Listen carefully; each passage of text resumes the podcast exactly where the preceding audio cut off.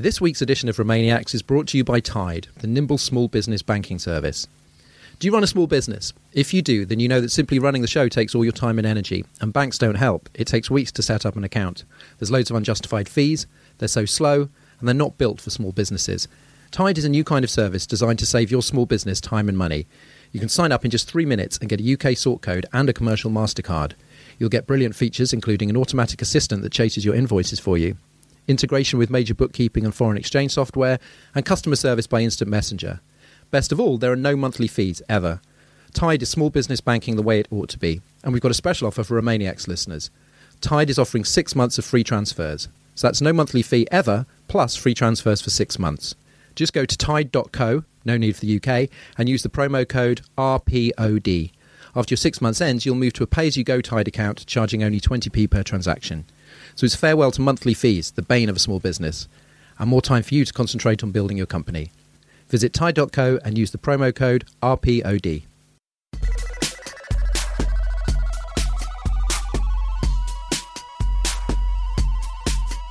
Hello and welcome back to Remainiacs, where we cover the longest and most painful episode of Deal or No Deal since the Wild West special where Noel Edmonds got dressed up as a cowboy.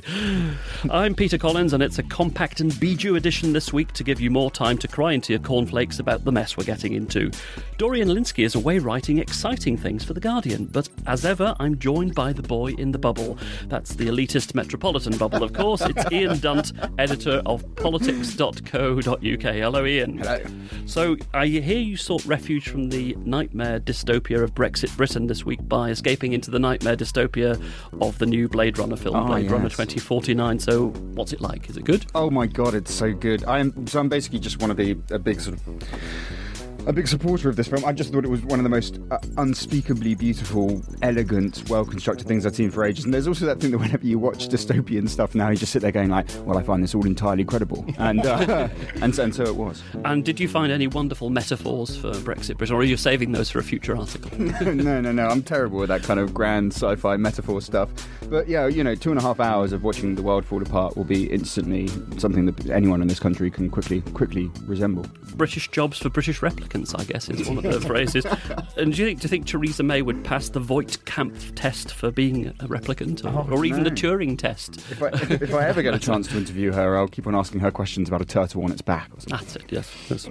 Also with us today, we have a special guest. Yes, as Dorian enters the revolving doors of King's Place, carrying a laptop and a skinny latte to go, out comes the multi talented Alex Andreou, who is first of all a writer and columnist for The Guardian, as well as The New Statesman and Radio 4, who scribbles about anti poverty campaigning, the politics of the left, and Brexit. He's an actor as well. He runs his own small company and is currently the resident artist at the Theatre Royal Stratford East. And his first book, The Magic Bayleaf, is out next year, published by Chatto and Windus. He was born in Greece and is based in London and Mykonos. It's a tough life, but someone's got to do it. Hello, Alex, and thanks for coming in. Thank you for having me. So we had a brief outside broadcast from Greece uh, a few weeks ago, and we heard that you know people in Athens are viewing Brexit with incredulity. Is that your experience?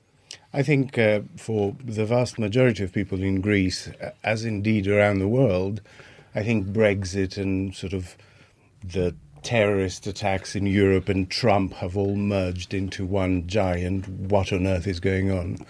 Um, you know, will we actually wake up from this nightmare? I looked it up, and apparently the Greek translation for WTF is Omega Taf Phi. Is that correct? it, yeah, we yeah we do say though WTF. That's great. Weirdly. God, all the coughs in this week's podcast are sponsored by Grant Shapps and the campaign to get rid of Theresa May. Just to remind you of that speech again and again and again. So we'll talk in a bit more detail about this uh, later, but you've got this Lexit argument here, the left Brexit argument that we must leave the capitalist EU because look what it did to Greeks. But in Greece itself, there isn't really anymore a, a sort of strong appetite for Grexit, is there? there was never an appetite for Grexit in the way the Brexiteers mean it. This is another relatively minor, but a fairly stonking porky pie of the Brexit campaign. Brexit in Greece was never about leaving the Union, ever. It was never on the table. It was about leaving the currency. That's what was signified by Grexit. even at the height of the crisis, support for being in the European Union was in the 70%, asked whether if they could go back in time, people would vote to enter the European Union. In 60 odd percent said yes. So support for the for being in the European Union has never ever really waned in Greece. It was simply a case of leaving the currency, and there are good arguments for it. On a completely different note, weren't you once prevented from adopting a cat for, be, from, for being gay? Is this true? Surreal, but is it true? I think prevented from adopting a cat is putting it a little strongly, as if someone actually chased me around and prevented me from adopting any cat. it was just that someone uh, who had uh, uh, advertised uh, for a new home for two kittens um, after we'd arranged everything and I'd bought all the stuff and I traveled all the way uh, to her place. Suddenly, I get this text saying, "By the way, why are you single?" It it emerges quite easily since I don't tend to keep it under a bushel that I'm gay. and then I'm told that she's religious and disagrees with the lifestyle and decided to give the cat to a neighbour with me literally on her street at that point. So she thought you were going to take the cat down to Vauxhall and lure it into a life of vice, did she? and to be fair, she was entirely right. I, I, have since adopted two cats and I am raising them super queer. Um, tell us your cat's name. We want to know. They are called George Meowcool and Freddie Percury. so, any homophobes listening, some cats are gay, get over it. So, we'll be talking uh, more to uh, um, Alex a bit later about things other than feline gender issues. But first, let me remind you of a few important Remainiacs matters. You can support us in our valuable work of talking Britain down, undermining democracy, selling out the UK to Brussels, and all the other slightly hysterical accusations. And you can do so by backing us on the crowdfunding platform Patreon. Send us anything from a few pounds upwards, and you'll get some smart Remainiacs mugs, t shirts, or bags, depending on how much money. You'll be helping us to devote more of our time to Remainiacs and to develop things like live shows and video. You can find the link at our main webpage, remainiacs.com. And if you enjoyed the show, please do also subscribe via Apple Podcasts, either on your phone or via the iTunes Music Store, and leave us a friendly review while you're there. It all helps to spread the treacherous word. Remainiacs.com also has links to the show on all sorts of other digital platforms. For instance, we are available on Android for those listeners who are replicants. Now, this is the point where Dorian normally shouts, Peter, where's the news? That's a good impression of Dorian, isn't it? So, anyway, let's have some news. So, it looks very much like the idea of crashing out of the EU with no deal is back on the table after several weeks of Theresa May and Philip Hammond and so on talking about a transition period and being a bit more emollient towards the EU side. So, for a while, we thought we might be just on course for the slow motion car crash rather than the full impact version. But on Monday this week, news appeared that the civil service had been told to actively plan for a no deal Brexit. By Tuesday, Theresa May was warning us to prepare for a no deal scenario, which is the political equivalent of a pilot shouting, brace, brace, or maybe Lance Corporal Jones from Dad's Army saying, don't panic, nobody panic. the government put out a white paper on customs arrangements after Brexit, which included a brief chunk on contingency planning in case there's no deal. For instance, raising the possibility of creating giant lorry parks somewhere on the motorways, basically to hide the huge logjam of goods trying to get through Britain's ports. At the same time, the government also enraged Brexit headbangers by floating the idea of remaining under European Court of Justice jurisdiction during the transition period if we do do a deal. But first, let's look at the two white papers that the government published this week and the spectre of a no deal. First of all, Ian, are we back to no deal really being a serious prospect? I don't think so. I mean, we will talk a bit about this later. I mean, I, I think she's basically just talking to her backbenchers. I don't really think she's talking to the Europeans when she says this stuff. Of course, that strategy depends on the idea that the Europeans wouldn't be able to hear her when she goes on TV and talks, which is, is not a very good strategy. But nevertheless, I think the aim is really for them. They want, and I think this is primarily a sort of emotional response. I mean, almost everything is with them at the moment. They're not really engaging, in fact, and they haven't been for a very, very long time. You could hear actually Rafael Behr's uh, piece in The Guardian today. He sort of mentioned that when Anna Soubry got up in the Commons the other day and mentioned the cliff edge, one Tory MP shouted, "There's no cliff," which you just think, well, that is just extraordinary. I mean, you're way off, you're way off the radar by this stage. So really, it's this sort of emotional sort of, you know, angry. We can do it. We can just do it. They want to hear her say, "We can walk away." Yeah. And all of that stuff is based on, insofar as it has any reasoning at all, it's based on the idea that you go back to status quo by no deal. Because in almost every other scenario in your life, that's what you do, right? You go to buy a car. If there's no deal, you can't agree a price. You go back to the status quo of not having a car. Yeah. But that's not what happens in no deal in this scenario. No deal in this scenario is you lose all of your regulatory infrastructure. You can't, you know, basically send goods without prohibitively high tariffs to your largest export partner it's catastrophic. I mean, you look at the stuff the World Bank put out, you know, earlier this year, and they're talking about 50% reduction in exports to Europe, 64% reduction in services. Sorry, the first one was for goods. For services, it'll be 64%. I mean, very, very severe indeed. And yet, nevertheless, they need to hear this stuff. So we have got this extraordinary spectacle to, uh, on Monday of Theresa May in the Commons, basically talking about a transition to Europe and talking to the Tories, uh, to her own party, about no deal in the same sort of terms. And really, what you made out of that absolute horlicks of a statement was your own. It was sort of like pick your own adventure. You know what I mean? Like if Yeah, you're a yeah, yeah. Remainer, you can find this. If you're, if you're a Leaver, you can find that.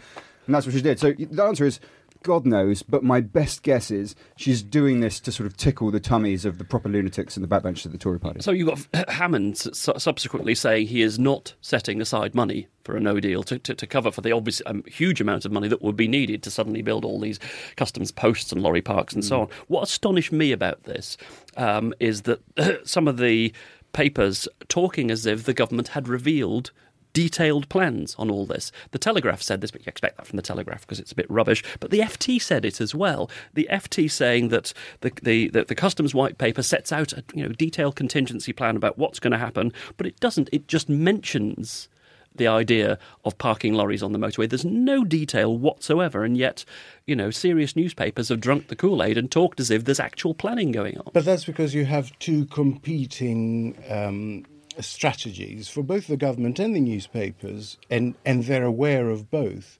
And one is to uh, sort of report how the negotiations are going, and the other is not to spook the markets sort of incredibly hard.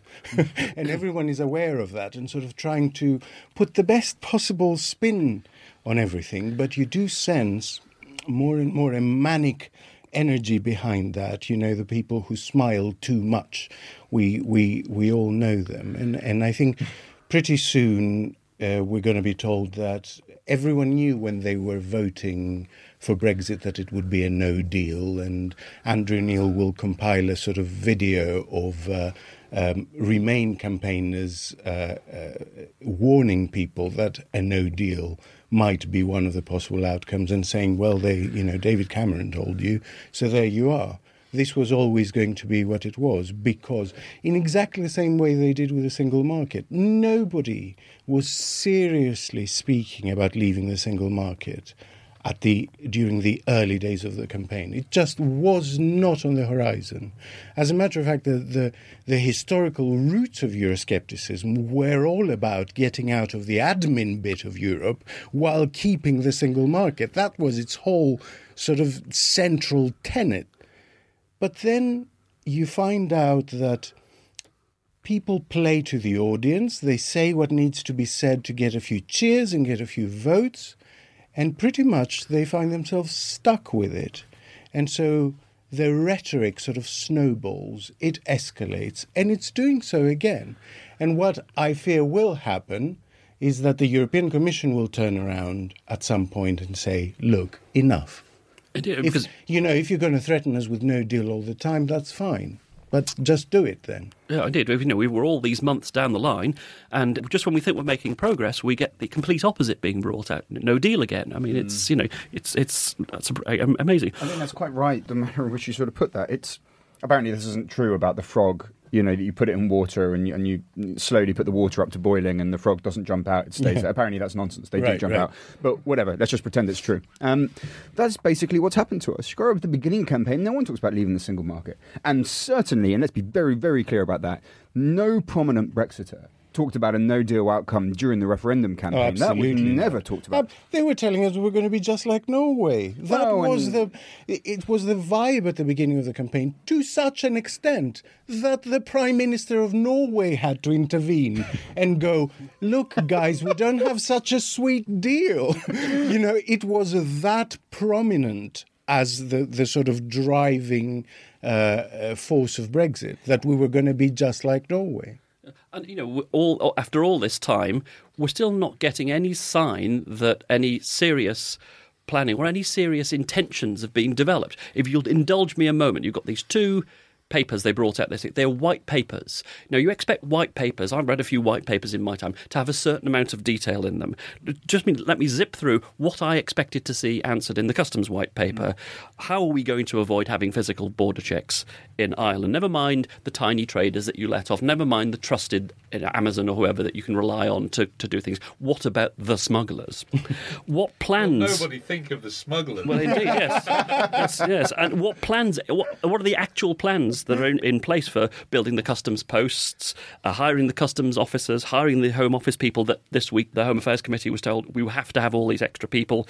You know, what's actually being done? What's the estimates of the economic cost of all this stuff? In what ways in the future might the British customs regime differ from the EU one?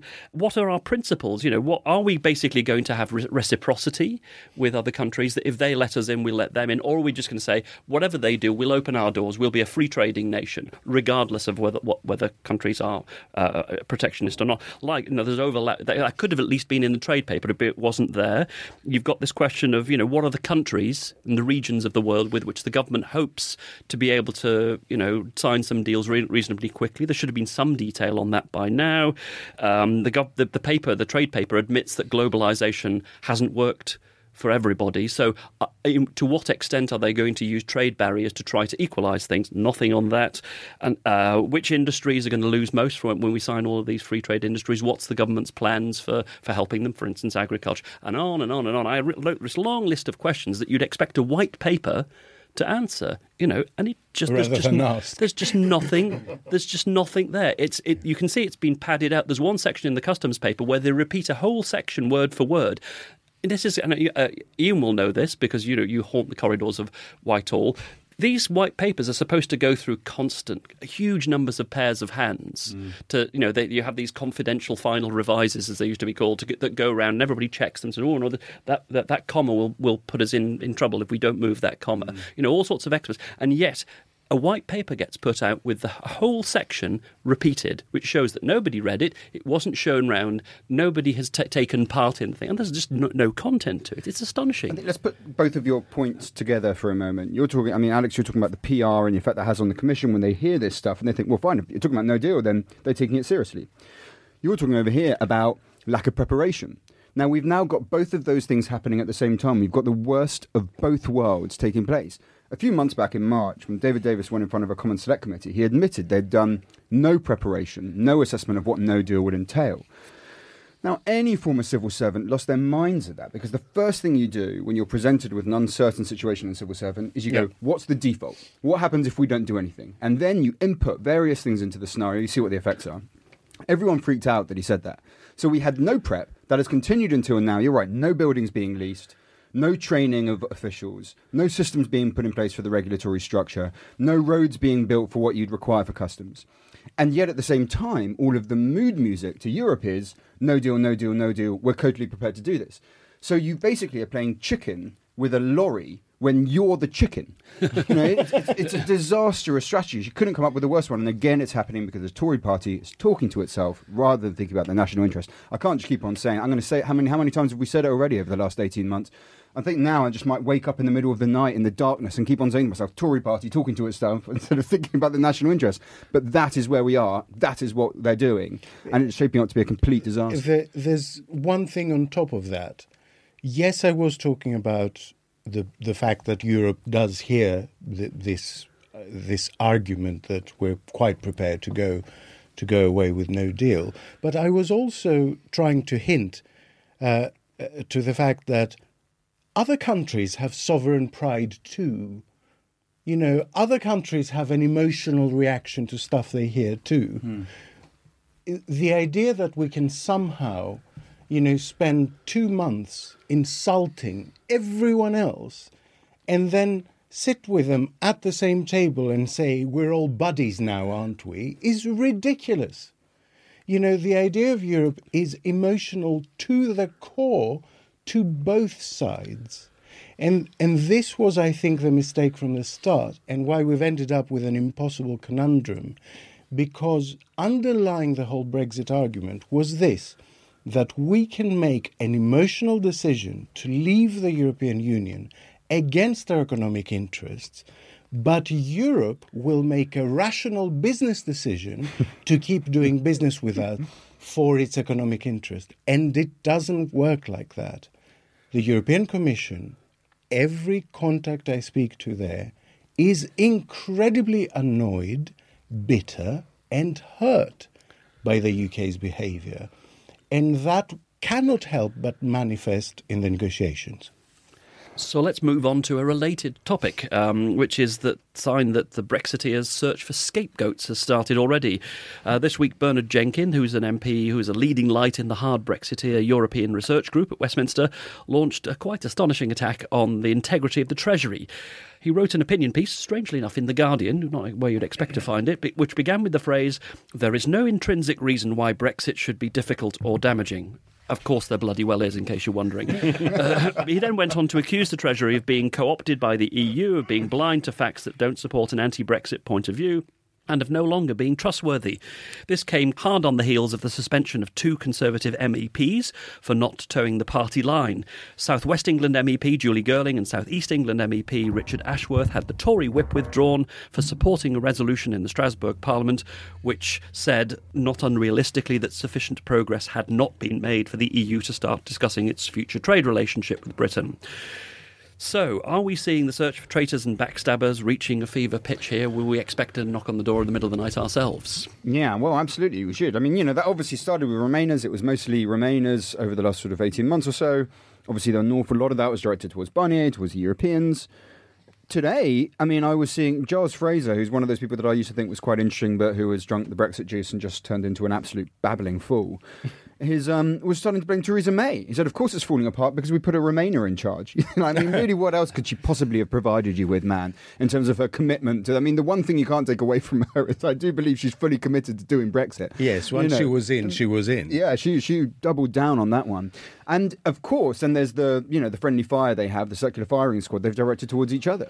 You see, you know, the way that leavers now talk about each other, those on the soft wing, those on the hard wing firing shots across each other's bows. I mean, there is an awful lot of hatred and vitriol being thrown in every direction, all to make sure that psychologically they don't have to address the reality of the situation, which is that it is an innately dim witted and catastrophic approach towards negotiations that they have adopted. When Bernard Jenkin attacks the Treasury, is he just attacking Philip Hammond or is he having a go at the civil servants themselves? Oh, it's a bit of both, isn't it? I mean, Hammond's their hate figure, but at the same time, they hate the civil servants because the civil servants keep on coming up with objections to what they're trying to do. They want to live in a world of emotion rather than reason, and the civil service is a, is a barrier towards that. Uh, Alex, were you a civil servant once? I was the for RFT, a long time, like that, not yeah? once. So, so, so, what what can you imagine the, the mood is inside the, the Treasury among the civil and, and the other parts oh, of the I'm not entirely service? sure. Look, there there are departments and departments. I mean, I was part of a really sort of evidence led, quite modern, multi European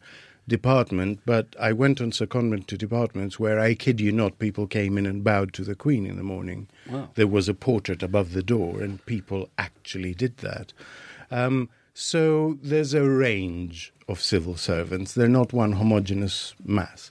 But I would guess, from looking at the demographics of Brexit and looking at the demographics of civil servants, where you have, on the whole, highly educated people, um, on the whole, relatively on the younger spectrum, uh, a lot of them living in London, I would guess that the civil service is at its heart a Remainer. Uh, and I think that's causing a lot of problems because I think no one wants to put their name to this nonsense, if could, I'm honest. Could you imagine, not that we're trying to suggest this, a civil servants' rebellion in which they say, look, this is all a complete disaster. We're leading the country to disaster. There's no proper planning going on. Uh, we're, we're just fed up of this and, and we're openly. Well, obviously, you would do it by the by the trade unions, I guess, but that would I then think have. you do it by delay, actually, delay and obstruction. I think people can be quite elegant in the way they they obstruct things. Um, I think th- there's such a culture. You know, the minister is always changes. The sec- the secretary of state is always changing. If you delay something enough, someone else comes in and says you don't have to do that. If you really hate it. Um, but but I think the, the other factor is I, I think they're in, pa- in a panic. I think they're in a complete panic.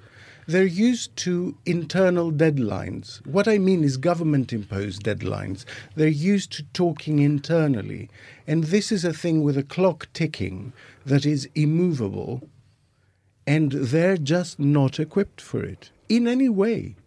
the tradition has been that civil servants don't speak for themselves and therefore that politicians don't trash the civil servants, they attack the minister.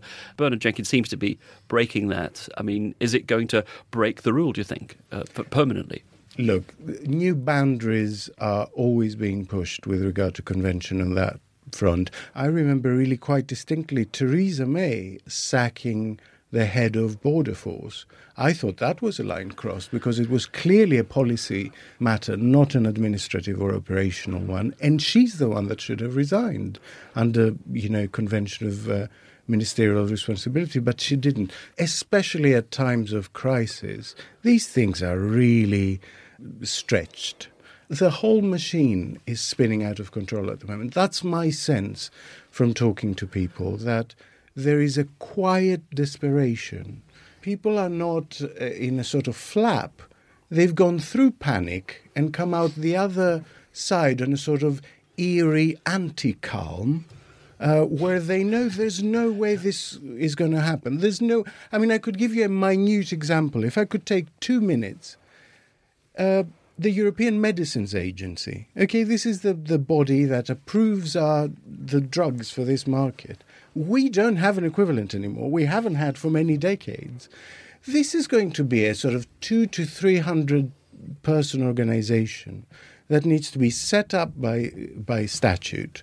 Um, they need to find a, a, a chief executive and a board. They need to find a building. They need to find staff. They need to start training them, and then they need to become this functioning thing that actually approves medicines for the UK market.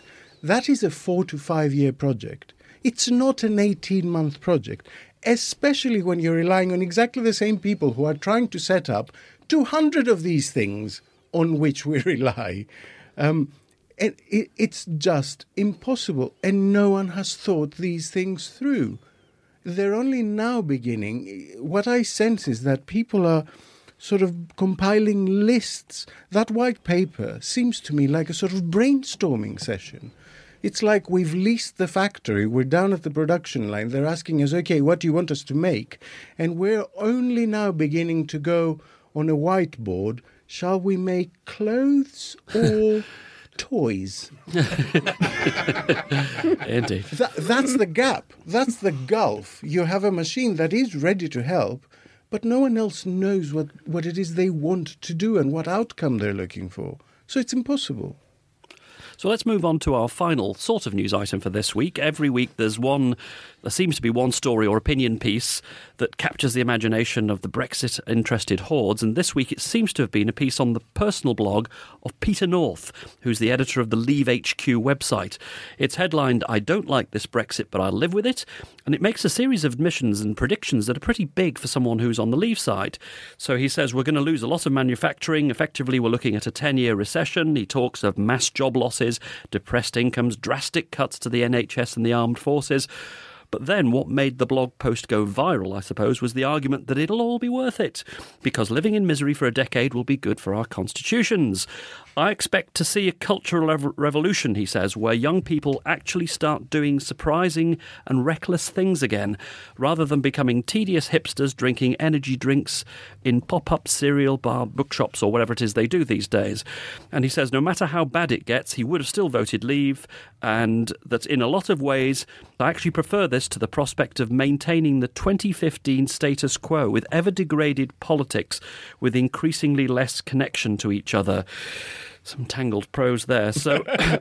I'm wondering, is he sort of a representative of a kind of millenarian cult among the Brexiteers? You know, bring on the end of the world because we'll all be saved, all the true believers will be saved, and the sinners will be Mm. damned. No, not quite. This is interesting actually, because what he is a representative of is one of the most sort of intellectual, well thought through aspects of liberal leave, which is the Flexcit stuff that he does with his dad. They do have done really good work. They were well ahead of the curve on this. I mean, for three or four years, mm, I think probably longer. Before the referendum, they were talking in these terms. They were talking about Norway. They were supportive of the single market. And I remember after the referendum, I kind of thought these were guys that could be worked with, you know, that you could build bridges on the sort of, you know, the people from Remain that, okay, they, they weren't going to overturn it, but they, they did want to have a much more moderate interpretation of the vote. We could work with these guys. The trouble has always been that he his emotional life is extremely distinct from his intellectual life. So the way that he expresses himself online is full of anger and vitriol. He has come after me on numerous occasions in extremely colourful terms.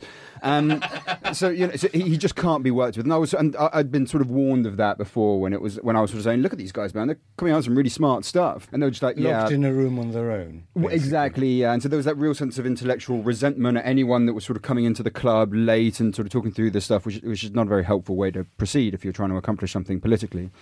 So there's not much that can be done there. This change was basically him saying, oh my God, there's going to be no deal. Which for ages people have said there's just no way that no deal can happen. And actually, I think it's quite telling that he's reached this conclusion and all of that's interesting. And then you go into the sort of millennialist bit, as you say, which is, uh, you know what, it's okay, you know, it's like the Joker in Dark Knight, let's just burn the whole thing down, you know, and, and off we go, we'll, we'll start again because More like hipsters Bane, eating cereal. Yeah, yeah, a mixture of Joker and Bane. That's a that's a pretty good definition for where they are. So yeah, so he's obviously had this sort of this moment, and then really what was interesting about that piece was just to see the psychology of how you get to that place, you know, where you're so connected to your political ideology that when you yourself have realized this is going to cost hundreds of thousands of jobs that you know people will have to struggle where otherwise before they actually had money they had things that they liked. People are going to sit there panicking about their bills. And you have to justify to yourself the decisions you've made by saying actually this is good because it will make us do more innovative projects. Is just a catastrophic psychological place to have reached. So it was interesting politically for where those parts of liberal leave have got to but it was also really interesting psychologically for the kind of contortions you have to undergo to justify your own behavior? Uh, I guess that you know whatever his justification and his line of argument is, there is this liquidationist thing that's been running in hmm. economics. If you look back to the Great Depression, the Wall Street crash, and so on, you had these people saying, "Let everything be liquidated, let everybody go bust. It doesn't matter how many jobs lost, because then we can start rebuilding quicker." Yeah. And it was seen as a respectable argument at- at the time, and there's still an element of that, isn't there, in at the very, very hard edge of free market politics. So there must be some people, I guess, whatever he in- intended, reading his thing and sort of reading into it their own kind of liquidationist view. and the kind of the Tory lesson from Thatcherism, which for a lot of it was, you know what, actually the way to do this is just very violent, aggressive Yeah. change. You know, you tear up communities and you rearrange society, which is always part of the, you know, the Milton Friedman stuff was kind of the say, you know, when you go back to even sort of Atlas Shrugsy sort of ideas, it's all in there, that kind of maelstrom of sort of so, social chaos as an engine of economic change. So yeah, no, you're right. This, this has quite a lot of history in its DNA. I mean, crisis offers opportunity for profit. There is no doubting that for those who have the capital. I remember uh, an economics professor once saying to me that the cycle of boom and bust, the economic cycle of boom and bust, is basically what it represents is people making money with no actual value during the boom and then converting it into real wor- wealth, as in property, during the bust. So you take this monopoly money that you've made during the boom and you buy loads of desperate people, you know, selling their flats, selling their businesses, and that's when you convert it into real wealth. So there is an element that's driving this. But I think Peter North is, he strikes me as an honest person. He doesn't strike me as someone from that side of the mm, Yeah, argument. that's right, yeah. He strikes me as someone who had genuinely honourable motives, however misguided, that's now beginning to realise that, oh crap, maybe they were right. To which, you know, I know it's not terribly helpful, but, but my response tends to be, you won't get over it. There's an almost kind of Wagnerian impulse on the left and the right at the moment. I think you see it in bits of sort of of Corbynism, not all of it, but in parts of it, which is just this desire for big, colourful, impactful politics, and a sort of a hatred of compromise and of negotiation and of institutions. So that even when you see, you know, some of the hatred towards NATO or some of the hatred towards the EU, you just sort of think like, is part of this just that desire to see the flames, you know, to warm there's yourself a, by the There's flames? There's an impulse there, a Wagnerian impulse there, but there's no orchestra. There's just someone playing the kazoo. and so what you have is this wish for big ideas, but no one with the intellectual capacity to formulate them. Well, that's, I think, probably enough news for now. You've heard him just then and a few times already in the show. Our special guest, the writer, actor, and hardcore anti Brexiteer, Alex Andreou, is with us. So, Alex, do you think that Brexit has, the process has changed Britain, or has it just brought to the surface stuff that was already there? I think it's done both to to a certain extent. It, it has revealed what was there. It's also empowered stuff that wasn't there. I think the Brexit campaign amalgamated a lot of stuff that was out there. There was a sort of public disquiet at inequality, at austerity. It sort of took a, an Islamophobia that was gently bobbing around. You know, it's not a surprise that the campaign focused on Turkey joining and uh, sort of refugees from Syria. That's not an accident. It tapped into something. And so I think it became a sort of, it became a Trojan horse. I'm going to mix my ancient Greek metaphors now. So it became a Trojan horse that turned into a Pandora's box. you know, it, they put loads of stuff in there to make it sort of big and bold and attractive to as many people as possible. And now it's open and all this stuff is coming out. And it's always the case. You ride that tiger at your peril. You were born in Greece, yeah? I was, yeah. And how has Britain changed since you arrived here? What's been the sort of the, the journey, if you like, that you've seen the country going through Yeah. uh, from your arrival? it's highly subjective, obviously, because my understanding of, of this place as my home deepened as the longer I stayed here. And so that might be part of it, you know, that I was seeing more of it. More of it was being revealed to me rather than it was changing. But what it seems to me is that it has become a much ruder place. And that's not a small thing. I think, in Britain, because I think that veneer of politeness was the glue that held everything together. That adherence to rules was, you know, what kept everything going. What's always struck me is that Britain is one of the countries, if not the only country, in which I have heard tolerance exalted as a virtue. And that to me says something. To tolerate rather than embrace or be excited by something new or learn from it or, you know, take it in, to tolerate something is to me quite grudging. It means that I put up with it because currently I have no choice. And I don't think that's unrelated to Brexit. I think Brexit again has rolled into it a lot of stuff to do with you know a lot of builders and plumbers and electricians who who lost work and whose prices had to drop when we got the influx of eastern european tradespeople it contains a lot of older generation people who are still resentful about Pakistanis and about uh, Jamaican uh, people coming over. So I think it, it's become a sort of thing that has all of that into it. I think people tolerated a lot of stuff for many decades, and I think their decision to stop tolerating it is manifesting at the moment in all kinds of ways. Corbyn is one of them. They're not all sort of uh, mad negative things. There are many positive things also bursting out from that bubble, but there are a lot of negative stuff as well. I don't think you've been an especial fan of Jeremy Corbyn. Um, it's looking at some of your past that, pieces. But I voted for him the first time round. You know, I thought he was, uh, you know, given the the alternatives, I thought he was the best, the best person to sort of stimulate the party into the right kind of conversation. Boy, was I wrong! Boy, was I right! Um, I, I mean. You be careful what you wish for. I think. Well, that's what I was, I was going to build up to. That you know we could, you know, have um, Theresa May forced out by uh, the next plot uh, succeeding, and then the government just feels it can't go on, and we, we end up with another Yeah. election, you know, well before Brexit Day. And you know we could well end up with a Labour government led by Jeremy Corbyn. What what give you any idea what would happen then? You know, have you got any any sort of concept of what they would do with power? I don't. Um, I I have a a vague concept that it would be slightly better than what's going on at the moment, simply because their underlying values are better, and so I would have to believe that faced with the same sorts of judgments and decisions, looking at the same evidence, their choice making would be better because there would be a humanism running underneath it and a, a, a willingness to sort of use it as a tool for equality. Um, having said that, you know, that's only half the game, if that.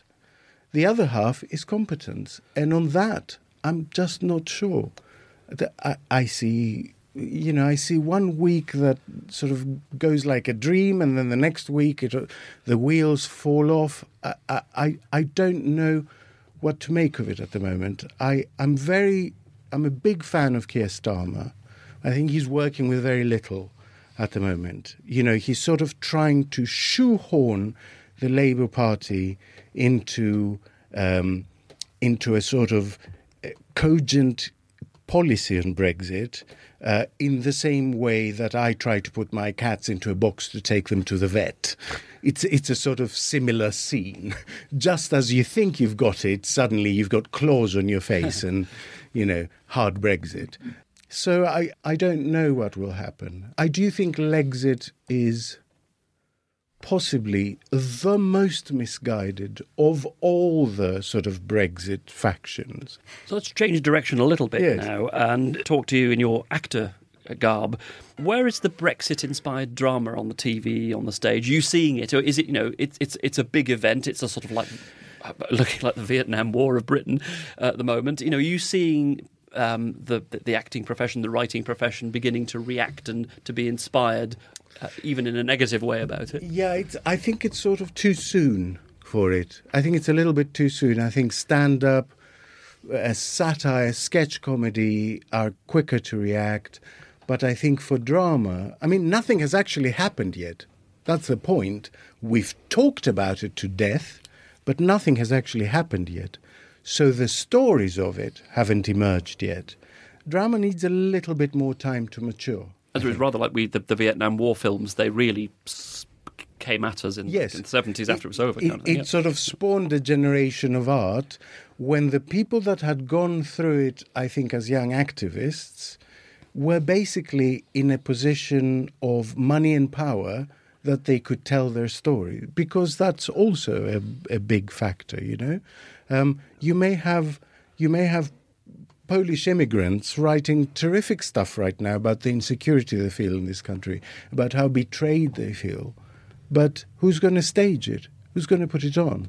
Who's going to find them? You know, how are they going to get heard?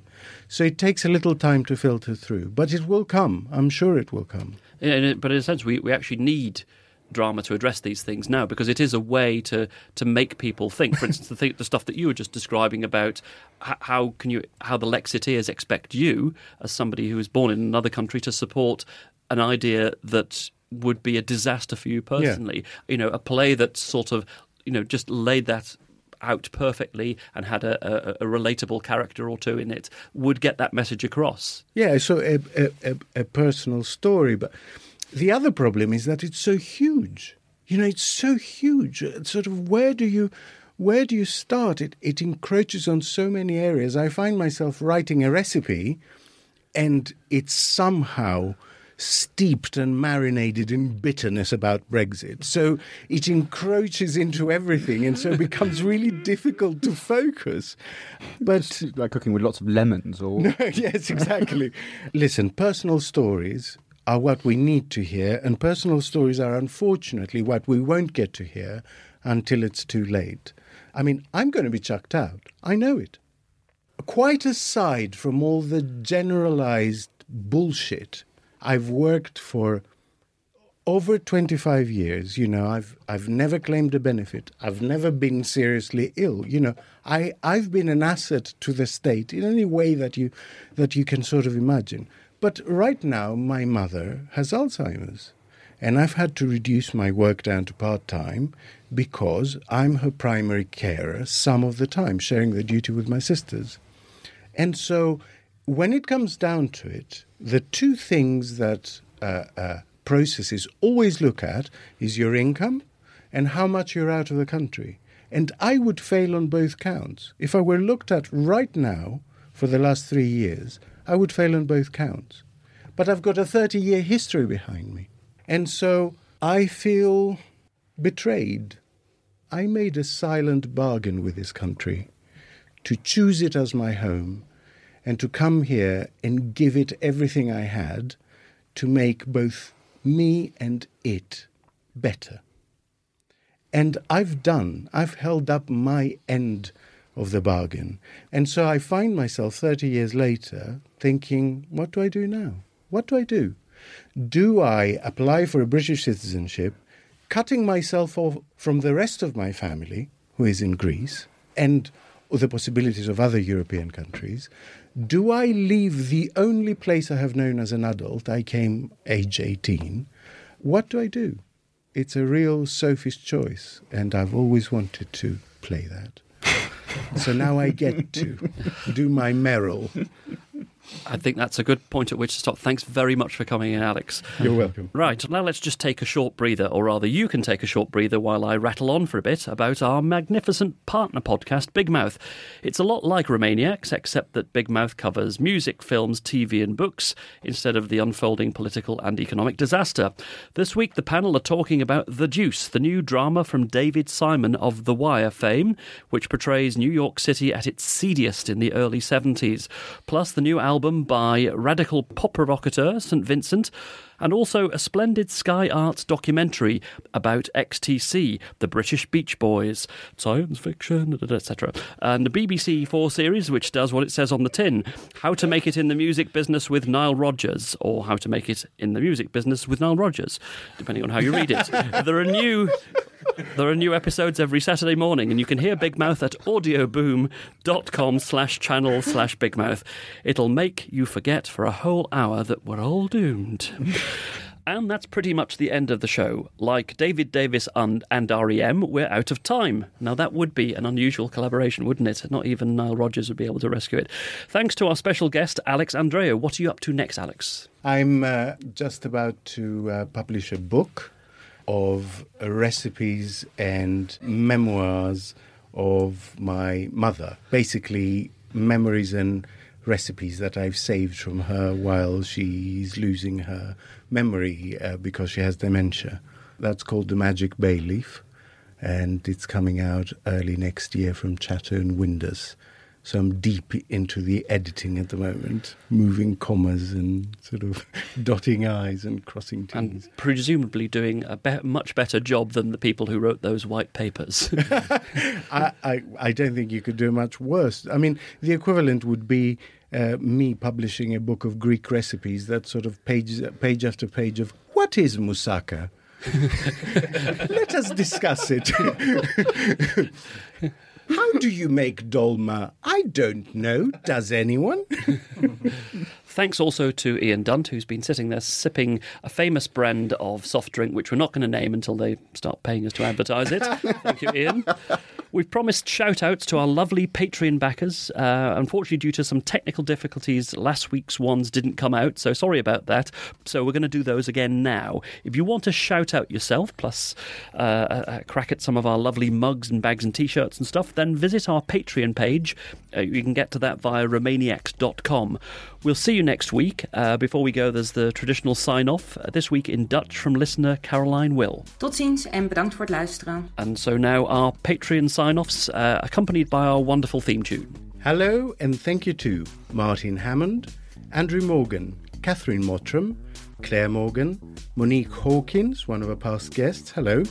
Chris Brahms, Pascal, Eleanor Cove, Relax, Don't Do It, It's Cliff Fluid, and Paul Miller.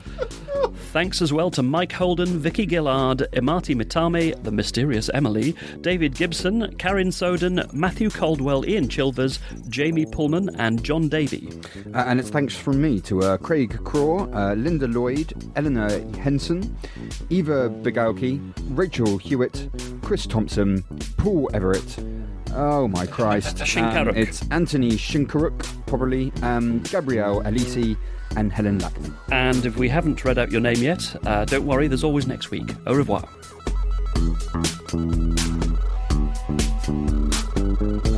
Remainiacs was presented by Peter Collins and Ian Dunt. The producers were Andrew Harrison and me, Matt Hall. Remainiacs is a Podmasters production.